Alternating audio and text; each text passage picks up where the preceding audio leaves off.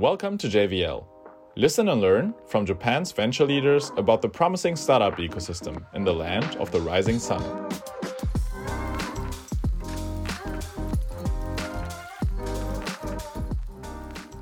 Hey, I'm Kento, your host for JVL, and today I'm talking to Urara Takaseki. Urara is a co founder of Omotete, an early stage startup building a solution to simplify access to menstrual pads. Starting her own company comes to no surprise, as she has a history of starting organizations while in school. For example, she founded an NPO called Your School, which provides educational and social support to hospitalized children, or Anchor to make school trips more joyful for students. She's also interested in urban engineering, for which she recently started a PhD at the University of Tokyo before pausing it to pursue her passion with Omotete. The reason why I wanted to talk to her is to better understand her entrepreneurial spirit and to get a pulse on the next generation of founders who are taking on the femtech market in Japan. Thanks for joining, and please enjoy my conversation with Urara. Hey, Urara. Uh, thanks a lot for taking the time to joining the Japan's Venture Leaders podcast. Um, I'm very thankful that you took the time. Um, also heard that you're planning to launch a product with Omotete pretty soon, so I'm guessing it's a very busy time for you. Uh, but thanks a lot for joining, and I'm very excited to talk to you today. Yeah, thanks for having me. Yeah, so um, the topic for today that you proposed was uh, the state of the femtech ecosystem in Japan. I guess m- makes uh, sense to the extent that you are a founder in that ecosystem. Um, and so I think you have a lot of stories to share on that topic. But I think I was also very uh, looking forward to doing this episode with you because I kind of saw a little bit how involved and uh, driven person you are. Um, like you've been involved in various different student projects, but also NPOs, which you have led. And you seem to be a very kind of impact driven and a very proactive person. And I always like talking to these kind of people because I think there's a lot of um, stuff to learn from people like like you. So nice. yeah, very Thank looking forward uh, to that part. But before we go into the topic of the day, um, first I want to understand more about Omotete and your background of getting there. Um, so would you mind giving us a, a quick intro into what Omotete is and how it came to be that you founded this kind of business? Yeah, um, sure. So our company, we founded it in uh, 2021 uh, fall, and uh, before founding, I had been researching urban planning focused on smart mobility during the last few years. And at the same time, I was also working in a mobility slash smart city startup here. Um, so I spent a lot of time thinking about mobility needs uh, through and but the focus was not really on women; it was more on the elderly and also in rural areas. Um, so basically, in areas where public transportation, uh, conventional like trains and stuff like that, was becoming sort of discontinued, and people weren't, uh, people had no more options, and so that was the focus before. Um, and around the same time, I'd also been talking and sort of listening to a lot of people about how menstruation is a huge inconvenience in daily life, and also for me, which made me think, you know, my period is a barrier to my own mobility or to a lot of women's mobility and there's not a lot of focus there or any really research being done um, so i thought this was a interesting opportunity but it's not really like a, a ha aha moment of like it, I thought of it and it's kind of a genius idea. It was more gradual and I think about it once in a while and I um especially around my period and I think, you know, what's something I would want. And so I'd I would talk to a lot of my friends about it, and some of those people are now my co founders. We interviewed and surveyed a bunch of people, and we thought there's a demand for it. And so we uh, started uh, a service that makes uh, menstrual pads retrievable in bathroom stalls everywhere outside the home. Mm-hmm. Can you tell us maybe a little bit? So uh, you kind of uh, experimented here and there, especially partnering with like maybe high schools or other organizations to test out the concept. But what is your current idea of what kind of product you would like to launch um, in the future?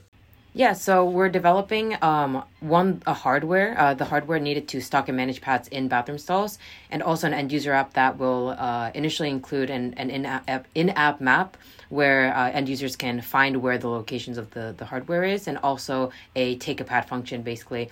And our aim is to basically one solve this issue of inconvenience of carrying around pads, managing pads, etc um, in the short run, but in the long run, use that as sort of the touch point to reach users and connect so that we can provide other healthcare services, information, products, and so on. And so basically, hardware, software, um, and in the future, other functions as well. Sounds very interesting. And to be honest, I don't know anything about this kind of area. Um, I obviously have very little experience. Um, exploring um, feminine bathrooms. Um, so um, I was just, I uh, yeah, so I was just wondering, what's the current state of um, how this problem is tackled? Like, are there already existing solutions of being able to get access to free um, menstrual um, products in bathrooms, or is this kind of a super new thing that doesn't exist in Japan yet? Yeah, sure. So, um, so it's interesting because globally there's not that many new uh, solutions, but um, and we've only done maybe surveys to two or three uh, three thousand people, but uh, most people report usually they still, if they, for example, like suddenly have a period, they go to the com- convenience store to buy uh, extra pads. Sometimes there are pad vending machines in certain cities, uh, not just in Japan, but they're very old. They are only coin based. Um, the products are old. They the operations are low, so sometimes it's not even stocked, and so it's not very reliable. Um, that's the existing situation. Um, and in recent years, there's some vending machine companies. Uh, apart from us, there's two companies in Japan and nowhere else actually that aims to provide, I think, menstrual pads for free with uh, by providing uh, ads in bathrooms. So basically, they have a big screen in the bathroom stall. If you watch the advertisement, you can take a bad. Um, and then outside of Japan, I think is more focused on providing free menstrual pads, um, mostly by government or by no donations and stuff like that. So there's no really IoT or lock aspect. You can just take one for free. And what we've seen is a lot of those struggle with keeping the pads uh, sanitary, um, keeping them stocked. And so we thought, okay, we can sort of take the locked vending machine aspect of the old product and still keep the sort of easy to take aspect by using IoT and and now smartphones are prevalent, so we can make it more convenient that way as well. So that's where we started. Okay, nice. And you kind of also hinted at um, the idea that you, to some extent, also uh, stumbled upon this idea um, of what you're currently trying to do with Omotete. What was the decision or like the thing thought process behind um, being convinced that this is the right idea to go after? Uh, because I also heard that you kind of frequently had these conversations with your friends about what kind of business you might start and so i'm assuming that you had a lot of other maybe interesting ideas to follow but why did you eventually land on um, this business as something worthwhile to pursue? Yeah um, i think conclusion would be i found it personally uh, motivated as in i struggled with this as well so i had a per- personal motivation. But the other parts were you know there's the curiosity aspect of it's such a black box space um, menstruation in general and also my male friends also had questions about it. And just because i'm a woman doesn't mean i know the experience of all women. And so it's just there's so much learning in the process of developing the service as well. And there's also other business opportunities that come with the service. And so that's i think why we decided to sort of commit to it. But originally we'd been looking into things like cosmetic vending machines. So getting make makeup outside of the home um, there's also a bunch of like mobility services. My uh, our CTO was originally working on a mobility service that was like a car sharing service. Um, so basically accessing other people's cars using your smartphones and things like that. Um, but we really didn't feel like any all the other ideas that we had been talking about were interesting enough or impactful enough, as in not just social impact, but also just you know, there's not that much of a demand or need for it. I don't think a lot of people are struggling too much with the, those um, topics, and so what really interested was some us was something that would really sort of uh, hit it hard for people and say, you know, this was something I wanted and I, I didn't know I, I wanted, I guess, basically, or something that really doesn't exist. Um, and I think what really convinced us in the end was, you know, talking to actual use, uh, potential users and uh, reaching out to women we really didn't know. So they didn't really have an incentive to tell us that we had a good idea for, just for the sake of being nice. Um, they really struggled with it, um, with menstruation in general. And we got op- honest, honest feedback from companies that we had asked to cooperate in our surveys. And so I think that's what really convinced us in the end. And what would you say is the most memorable learning you have drawn from running Omotete so far? Yeah, most memorable. Oh, uh, maybe every conversation I've had through the sales and sort of implementation meetings that I've had with, uh, whether it be facilities, um, uh, HR groups in uh, companies, etc. I've gone to take a, a, look into so many companies and people's lives, I guess, and really have come to understand the complexity of the culture or taboo around menstruation. So that's been sort of the memorable learning point, I guess. Sounds good. And uh, so now kind of uh, got a little bit better of an understanding of what you do at Omotete. But um, aside from that, I think you, uh, with your personal history, also have kind of an uh, interesting background, having spent some time living in the US, but then coming back to Japan and making uh, maybe to some extent um, a conscious choice of staying in Japan. Um, and I think um, for people like you who um, not only have Japanese roots, but also have the possibility or all the opportunities possible also across um, national borders, um, I was wondering, like, what um, is it that keeps you in Japan? Yeah, you um, you're really hyping me up here. I think um, not everything is bad. Yeah, so yeah, you're right. Yeah, yeah, great. Thanks so much. Japan. So a lot of people do encourage me to go abroad. Actually, they say you're an English speaker, and also Japan is depopulating, and there's so many issues. Like you need to leave here. But I actually think, uh, first of all, I love a lot of the things here. I love the culture, food. My family and friends are here, so there's a lot of things that I love here, and I don't think we should be too pessimistic. Um, but at, at the same time, I think that Japan does have a lot of social issues that um, many countries will face in the future. Um, and maybe the more that they develop, the more they will. And so I feel like tackling them is also important for the future of humanity, if I'm to be sort of dramatic about it. So you feel like you can have greater relative impact being in Japan and doing what you do than going abroad? Yeah, also, I think the issues are very complex as well. Um, and yeah, also very interesting. I think it's, it's, a different sort of phase of of our race maybe um, after being developed and after you know most people are above a certain level of of you know uh, you know quality of life and it's a I think unknown territory as well and so it's I I also find it just very interesting. Yeah, I mean, I, I didn't really want to paint a pessimistic picture, um, but I just wanted to um, maybe point out how important it is to have people like you being Japan. Um, and I think, um, especially like in the uh, entrepreneurship uh, ecosystem where people tend to be like a little bit more impact oriented, um, because I feel like a lot of people uh, with um, your kind of background or like similar profile would be very quick um, to either jump into more traditional industries or even leave Japan. Um, and so I guess having um, people like you like work on interesting problems in Japan is also rare to see, but also very important to see. Um, so yeah, um, I think that's really cool.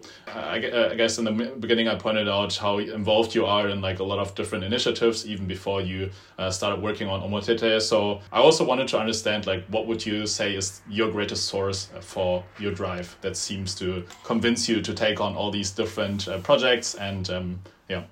Yeah, this is, I think, the most common question I've gotten in the last three or four years from people. Um, I'd say maybe one is frustration, uh, which I think most people who've met me would find it odd because apparently I come off as a very like optimistic, positive person, and it's I think it's a very misleading self branding uh, problem. But um, there's also something else in the Japanese uh, language you might know like that I resonate with uh, is mottainai, which is like you know the feeling of something being wasted, a sense of regret over waste, I'd say. Um, it could be someone's potential or a business opportunity or a policy idea or anything. If I feel like something's not realizing its true potential, I feel like, you know, I need to do something about it and it's hard for me to let, to let go. Um, I've also uh, had a pretty strong passion for things like political philosophy, social equity in general. Um, but I'm also a strong believer in the idea that like complex solutions cannot be, uh, c- complex issues cannot be solved with simple quick fix solutions. So um, I guess lucky for me, me uh, complex problems interest me more than simple ones. So I guess my curiosity is also another major driver. Okay, so you're frustrated and curious, and that yeah drives you to uh, take guess, on all yeah. these different projects. And yeah, I think maybe overly empathetic, or like you know, I I tend to put myself too much into other people's shoes is maybe the the second. But yeah. Yeah, makes sense. Um, and then the last question um, I kind of thought of to understand you as a person a little bit better, since we're in the context of Japan, I uh, wanted to understand um, what makes you Japanese um, and what makes you not. Yeah. Um, I thought about this question. It's it's a little bit hard. Well, I was born here, and so was my entire family. So legally, I'm Japanese, and I speak the language. And maybe unpopular opinion, but I actually like things like keigo, which is like the formal, more hierarchical type of Japanese or like the culture and the overall focus on respect here. Um, some people who say uh, are returnees from the U.S. like me don't really like it. Oftentimes, I find it, um, but I kind of like some of the formalities, which is interesting. Um, but on the other hand, this is coming from someone who feels like their personality in Japanese still feels like an entire different person, almost like I'm an actress sort of playing a role. Um, and I guess what makes me not Japanese, um, all, you know, going off of that, or how I why I feel that way is the fact that I got the majority of my education in the U.S. and I've only experienced maybe a few months of majority education, uh, uh, mandatory education here in Japan. So I wasn't really forced into any cram school or take exams to get into an elementary school, middle school. And maybe this hasn't had an effect on my relationship with my parents and teachers. I think that's something that Japanese people tend to have a strong trait of. I've never really felt like I've had to do things how they insisted for me. Um, they've also they've always been for me people that I can learn with, and not necessarily people with the right answers. I guess. Interesting. Yeah, I guess uh, there's always an interesting uh, question to discuss with people, like either like biologically Japanese or not, but even like internationals who come to Japan, um, how they see their identity being shaped by their experiences here. Um, I guess there's never like a yeah. Yeah, interesting question. Not, never a right answer, but always interesting to understand um, more behind what's uh, behind a face. But yeah, um, so that kind of wraps up the first section, um, and now I would like to understand or like dive into the guest topic of today, which is the femtech ecosystem um, in Japan. We've uh, kind of talked about the fact that you kind of, uh, to some extent, stumbled into the area, but nevertheless, I think being in that ecosystem now um, and actually working on a product gives you um, an interesting viewpoint into that aspect. Um, and so to open up this uh, second section, um, I would just want to, for all the listeners who have never heard of the term femtech, um, or, or, maybe most of uh, them have at this point, but how would you describe femtech, uh, Laj? Yeah, that's a lot of pressure, um, but I think it's pretty self-explanatory. So it's a term that combines the words female um, and technology. I think I've heard some people say it's feminism and technology, but um, and I think it was coined around ten years ago. Um, but the, there wasn't much of a buzz until maybe a few years ago, at least in Japan, until four years ago or so, when there was there were some big announcements about uh, feminist startups being in uh, being growing in the space, and they said something like generating like millions, hundreds of millions in global revenue. I didn't know that. Um, but yeah, I would I would think it originally uh, did intend to focus on technologies that helped women, but I feel like now it's more of a general term that is used to refer to any product or service that aims to help and empower women. And so, talking more specifically about the femtech ecosystem in Japan, um, what would you say is one word that, in your mind, describes the current state of um, the femtech ecosystem best in Japan? Yeah, this is so this is so hard. How would you use it a single word to describe? So, so let maybe um, I feel like I'm gonna be pretty like harsh or uh, definitely controversial because so many people hype up femtech. I think, and so maybe just to give a different view, I wouldn't go as far to say murky, but I would say maybe fishy right now. Um, and if I'm allowed to use a whole phrase, maybe like driven by various economic interests maybe. And uh, yeah don't get me wrong. I think the at the individual level like everyone has good intentions and really care about women. But on the other hand i think there's a lot of focus on making women more productive um, whether it be for a company or for the economy in general. Yeah. Is that a bad thing? Um, so it I wouldn't say it's a bad or I, I would say I think it's a flaw in, in the industry at the moment because I think there's conflicts between what you want, uh, I guess, what the feminism movement, or I guess what we want for women truly, and what the economy wants. And I guess this is like a, a, a podcast on Japan. So, like, if I'm to say, like, if I'm to, like, even go further to say, like, Japan has a urgent uh, depopulation and aging problem, but at the same time is pretty strict with immigration. So, with laws and workplace cultures that make it difficult to say you know make up for the depopulating for, uh, workforce with foreign workers um, and i feel like and i don't think a lot of people will like it when i say this but you know there's a sense of we'd rather make our existing female uh, nas- japanese nationals stay in the workforce rather than uh, adhere to more open immigration policies in a lot of the women empowerment initiatives here and a lot of the the policies that come out. But you know it's a start and i think if i'm to be more on the positive optimistic side and maybe it's just the nature of our society as a whole. Like it's not a problem with fem- feminism or femtech in, in necessarily in japan but it's more of like it's inevitable in the way in the current way of capitalism. So i mean at least we're getting somewhere. So yeah, I mean, I, I also wonder like without that economic incentive that seems to drive like almost uh, almost everything that humans do. Um, I guess yeah, there's also the question like how quickly would things have moved without the economic incentive in the first place.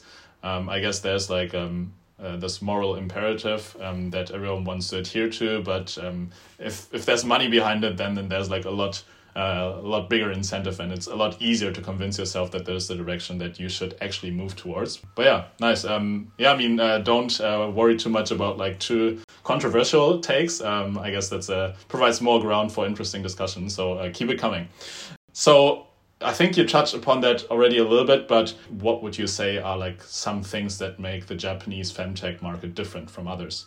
Hmm. I would say, ooh, if I can say like first, maybe one it's interesting to see the American uh, femtech industry because sometimes I'll see like organic or high quality pads and things like that. It's also included in the femtech market. But I think Japanese people, most people find it that the cheap ones here are pretty good quality, so they don't really need a new market for that. Um, but on the other hand, in in general, I think it's generally true for Asia. Um, we've never had a culture of using tampons as well. I think culturally not comfortable or, or there's a lot of taboo behind it. And so there's also not really a market, at, at least at the moment, for things like uh, tampons or things that you sort of insert into your body. Um, because originally people didn't do that even with uh, disposable ones. So when it comes to reusable ones, people I think are also more hesitant, and they take up a huge part of the femtech market. So I think that's also something that differs. Um, there's a lot of hesitation around those uh, products as well. Um, and but other than that, in general, it's hard for me. I think I'm not an expert either, so it, to differentiate the Japanese market. But something I find is peculiar is also as a consumer is the amount of contraceptive subscription service ads and companies I see. Um, I definitely agree. It's a it's currently a pain in the ass to get your ha- hands on the pill here because of regulations. But I'm curious because the business models of these contracept- contraceptive uh, providers uh, I feel like they sort of depend on these regulations that aren't really helping women. They're making it harder for women to access them. And as soon as these regulations sort of change, their business model is gonna, you know, is sort of gonna is also basically the the need for their existence would be in question. So it's curious for me to think like that there are so many companies in that field. Are you surprised that there are so many, or you would? Yeah, no, I'm surprised to see that there are so many that basically only solve the solution of the fact that it's a hard it's hard to access the pill here. Because if they change the regulation, they it could be easier to get it in your neighborhood or something like that. But and also it's based on subscriptions and things like that. And I feel like um, from my view as a consumer, I would question their sort of place in the regulations um, where they would try to take it because it's in their favor to keep the current re- regulations to make it harder for women to have uh, to access the pill on the day of or you know in, in at the at a clinic. So i'm thinking where their political stance is going to be also what you know what their the sort of the, the need for their existence will be in general and how they'll actually stay alive as a company but as a business okay. yeah. So you're pointing like um incumbents, but also like regulations kind of also uh, slow down that rate of change that's happening in Japan, especially in the femtech market. Um, I guess uh, that's not just a phenomenon seen in the femtech industry, but I guess um, uh, to all things relating to um, innovative technologies, especially developed by smaller um, up and coming companies. Um, but yeah, um, I guess this is one of the um, further characteristics of the Japanese startup ecosystem. So I'm not sure to which extent you also like uh, interact with other products in the femtech industry, but uh, I was wondering, since I'm also like not an expert in that field, which other femtech uh, products do you see in the Japanese market, and which ones do you find most interesting? Mm, yeah. So to get like a bigger picture of the industry first here, like maybe let's look at what's being sold, put into maybe buckets. One bucket would be like the new menstrual products. I personally, as a consumer, have never had an issue with the existing products. Um, maybe the environmental side and maybe the inconvenience of like accessing them or carrying them around. That's about it. But this is one of the biggest, I think, areas of femtech. Um, and this includes like reusable pads, period underwear, cups, discs, and things like that. Um, I just have my eyes on them and try them once in a while because I also have some friends who are founding these companies. Um, there are also the the pill companies that I just mentioned earlier. There's a lot of skincare actually. Um, most mostly for your delicate areas, like. So it's interesting for me because, from my view, it's like you could use other uh, skincare. I or I would think uh, as an uninformed consumer that you could just use any lotion for your skincare, but they have a lot of these specific things that are coming out, and yeah, it's interesting to see like what how they differ um, depending on body part. I guess there's also some self pleasure device companies that I think they already existed, but um, they I'm more interested in in the marketing that they do. They do a lot of like small exhibits, small little uh, sort of uh, I don't know what the, you call those like campaigns at uh, shopping malls and stuff like that. So the the way that they try to make it not too public and not too sort of pushy, but also makes it uh, comfortable for consumers to go and visit them. Um, there are social wel- welfare apps um, or more general healthcare apps.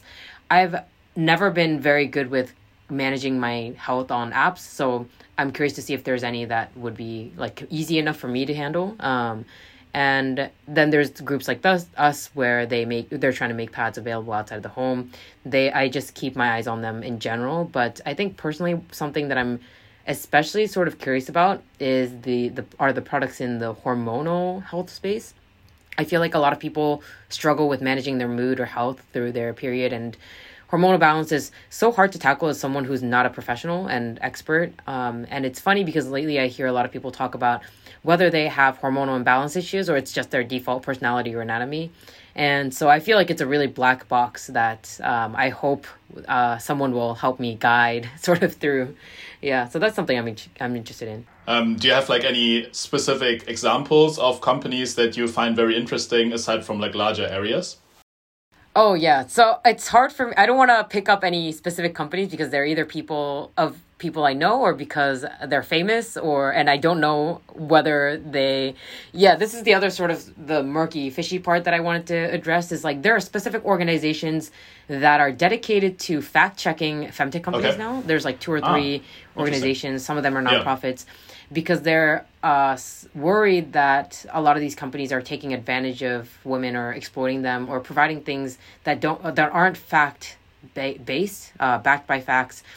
Um, and so I personally don't know what I can, uh, you know, endorse. So that's how why I kind of avoided the question. Mm, I see. Okay, so um, even from your perspective, it's like um, maybe especially for things that seem especially innovative and especially groundbreaking, it's hard to understand to what extent their innovation is actually legitimate or not. That kind of thing, or yeah, it doesn't even have to be super innovative. Sometimes it's just like, oh, this cream will do this, or this clothing, this machine will do this, and it's a lot of claims that, you know, I think it's in the beginning it's hard to provide proof, but I think you do need to. It's it does you know affect people's health and well being in the end. So I think it would be better if they could, uh, yeah, just let consumers know what they're getting themselves into. Also, you know, have it checked by authorities and things like that. And I think that's what the organizations are trying to do. I think the organizations are also very political. So I'm not saying these organizations are like you know, uh, you know, angels, but yeah. okay. Makes sense. Um, do you have like some framework for yourself? Like I don't know um, to what extent you use like a lot of um, spe- uh, special or innovative products in that field for your personal use. Uh, but like if you think about which new products you might be interested in trying, like do you have some way to think about that? Like do you mainly listen to what your friends recommend, or um, I don't know how do you try to go about that? Yeah, so some of the uh, some of my friends who are really interested in just startups in general, or or interested in femtech, or interested in feminism, they tend to be sort of active in trying new products. I do ask for their opinions, and it's much.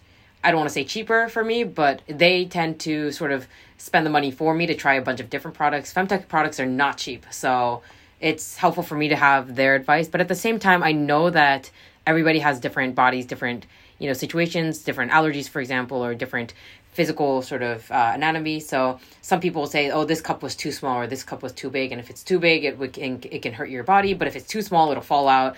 Things like that you know you really have to try yourself. But at the same time i also you know even if i'm trying to be informed i do see some people having health issues from certain products or certain types of products. So um, i do try to keep my eyes just out you know uh, be aware as much as possible but if it's anything I'm trying, I do try to see little by little. It's not really a framework or anything, like you said, but if it's like a skincare related thing, for example, I put it on my hands first instead of anywhere else, things like that. Um, but yeah, I've get I've been getting a lot of samples from different companies. Uh, fortunately, um, like like you mentioned, I kind of stumbled into the space, so it's very interesting to see how many different players there are and different types of products are, there are, and there's some t- products I get sent that like I would have never found researching on my own. So that's also interesting. But yeah, that's kind of what I've been doing to sort of learn more about the space. And do most of these innovations come from existing bigger companies, or um, also like a lot of startups that um, like are busy innovating and try to send you new new products? Uh, yeah, I think they're more so smaller companies, and that's also why people are kind of worried as well in trying to govern the space. I think big companies they haven't. I don't know a lot of com- big uh, fem. I, they're not femtech companies. They're just companies that have been doing things that provide services or products that can be labeled femtech. And so they're not really new products, I would say, or they're kind of the arranged versions of original products.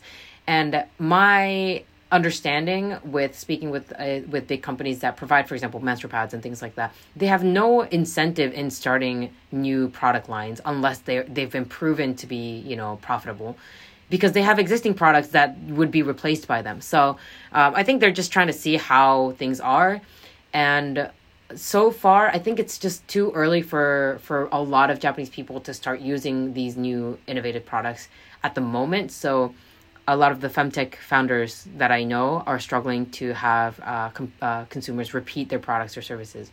And so I think it'll take a little bit of time before big players start coming in. Okay, Thanks a lot. So now um, to wrap up this uh, section of the Femtech ecosystem, um, I would like to uh, just steal one concept from uh, the uh, sprint methodology, the retrospective. And one framework that is used uh, commonly in sprint retrospectives is this thing called start, stop, and continue. And I would like to apply that to the Femtech ecosystem to understand how can things be improved in the future. So to start off, um, what is one thing that you would like the industry to start um, to make things better in the future.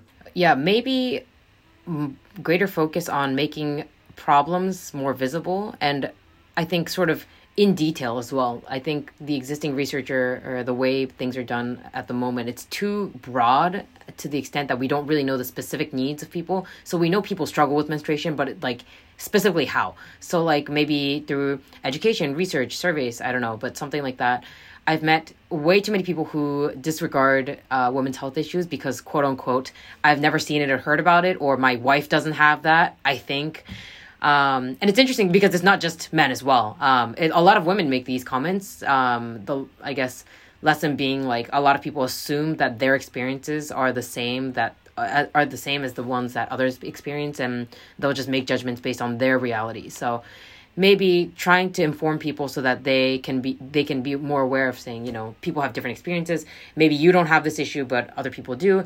And you know so that we can in, uh, involve more people into uh, making i guess existing or future femtech solutions like better. Okay cool. What is one thing that the industry should stop? Stop. This is interesting. Um so there's not a lot of things that ha- are being done any to start okay. with. So I okay. mean, so I guess I would say like stop and don't or stop uh, blindly encouraging products or services, um, whether it be without evidence or without whatever it is. I think like the timeline of the femtech space and also the women uh, entrepreneurship uh, empowerment sort of timeline as well is sort of aligned. And I think it's me myself included like it's easy to put women uh, female entrepreneurs on a pedestal because there's so few of us. And we want to encourage at least some sort of visibility um, of some faces out there. But at the same time it's i can't help but to think that some people are just kind of blindly supporting stuff. Um, it's not to critique any specific person but i would just say you know even for the sake of our, our us as entrepreneurs or uh, or for the consumers, you know, look into stuff really and really ask questions to to these people because if something goes wrong, it's also bad for the the female entrepreneurs as well in the long run. So that's something I guess. uh, I guess a lot of what plays into that um, thought process also some people want things to be right more than they can question what is right or not um, and so they can I guess play with uh, people's mind at some point. Yeah. Also, like they don't have skin in the game, so it's like they can encourage whatever they want. I mean, if if there's an event or a company or you know start uh what is it an accelerator that want more women, they'll just support. I mean, they have all the incentives to support, and if it doesn't go well, well, it's just one of the other you know hundreds of companies that they go through anyway. So lack of skin in the game, maybe. Talk's cheap. All right. Um, the last thing, what would you like to see the industry continue to do in the future? Continue. I think they there are a lot of subsidies and funding that are trying to support uh, research and experimentation. So I think that would help us get a, a greater understanding of a better understanding of how how things are working, how people are reacting to it, etc. But um, to improve it, maybe have more uh, objective opinions. Like if we're doing a survey, for example, we are obviously encouraged to make it seem like oh menstrual pads existing menstrual pads are the best because that's what we're providing and if it's a menstrual cup company if they do the survey they're encouraged to you know target people for the survey people who already use them. So i think maybe if we could have more objective uh, you know players in this in in the research and stuff like that it would be better but um yeah keep keep doing that maybe and keep up the funding in general. Okay nice thank you. So to wrap up the entire podcast i have prepared three rapid fire questions. Um, to those i just expect like very short answers uh, maybe a maximum one sentence uh, maybe even just a word. But the questions i've prepared is firstly um, if you were not allowed to work in anything startup related what would you be working on now? Yeah it's this is hard because uh, my goal has never really been in, uh, in startups in, in and of itself. But originally, I wanted to go into urban planning. That's something. So local government or my, a lot of my friends are in MLIT, so the ministry uh, that's in charge of urban planning in general. Uh, that seems okay. fun too. Yes. Um, what advice would you give to aspiring student founders in Japan? Since you're a kind of technically yeah. Uh, student yeah. slash researcher and then also um, a founder. Yeah. Ooh. Really think and keep your eyes on what's very important in every conversation or negotiation, most people you'll work with will either be older or have more experience, but they also tend to have blind spots and not know what they're doing. So, you know, uh, think a lot and more than anyone else you know, and diversi- diversify your community and meet as many as you, p- people as you can so that you can stay sort of open minded. Cool. And last question What does Japan need to blossom? Mm, more people with skin in the game, maybe. I wouldn't say everybody needs to do a startup, but I think people just find themselves to be sort of the outsider. They're just kind of watching what's happening. I i think everybody has the power to change every, anything so. Be more yeah. uh, be more active and uh, play a role. Yeah. more active and yeah challenge yourself something. Yeah it's more fun too. All right, cool. Thanks a lot, Urara. I think especially like the the femtech ecosystem part, like I also realized how uh, big of a noob I am uh, in that uh, field, and so uh, thanks a lot for enlightening me and also the audience uh, more about uh, what the femtech ecosystem is like in Japan, um, and also thanks for providing some more critical takes. Um, I think that was really valuable, and really enjoyed the podcast. I hope you did too, and see you next time. Yeah, fun talking to you. Thanks. Thanks for listening to this episode with Urara. Since Japan is a country where obedience is deeply rooted in the culture and thinking differently often leads to a negative impact on social status, it seems harder to follow the entrepreneurial route. Interestingly, the Japanese word for obedient is otonashi, with otona meaning adult. It implies that being obedient is part of becoming an adult and underlines the importance of rule following in Japan. Her story and drive is one of the great counterexamples of the upcoming generation being willing to think differently about the way problems are being solved and to take action when needed. As she mentioned in the end, there's a need for a lot more people in Japan to act that way. To learn more about Urara's company, make sure to visit at en.omotete.jp. If you like this episode, please follow and rate it on whichever podcast platform you're listening from, and for feedback, please reach out to jvl.podcast at gmail.com. Thanks again and see you next time.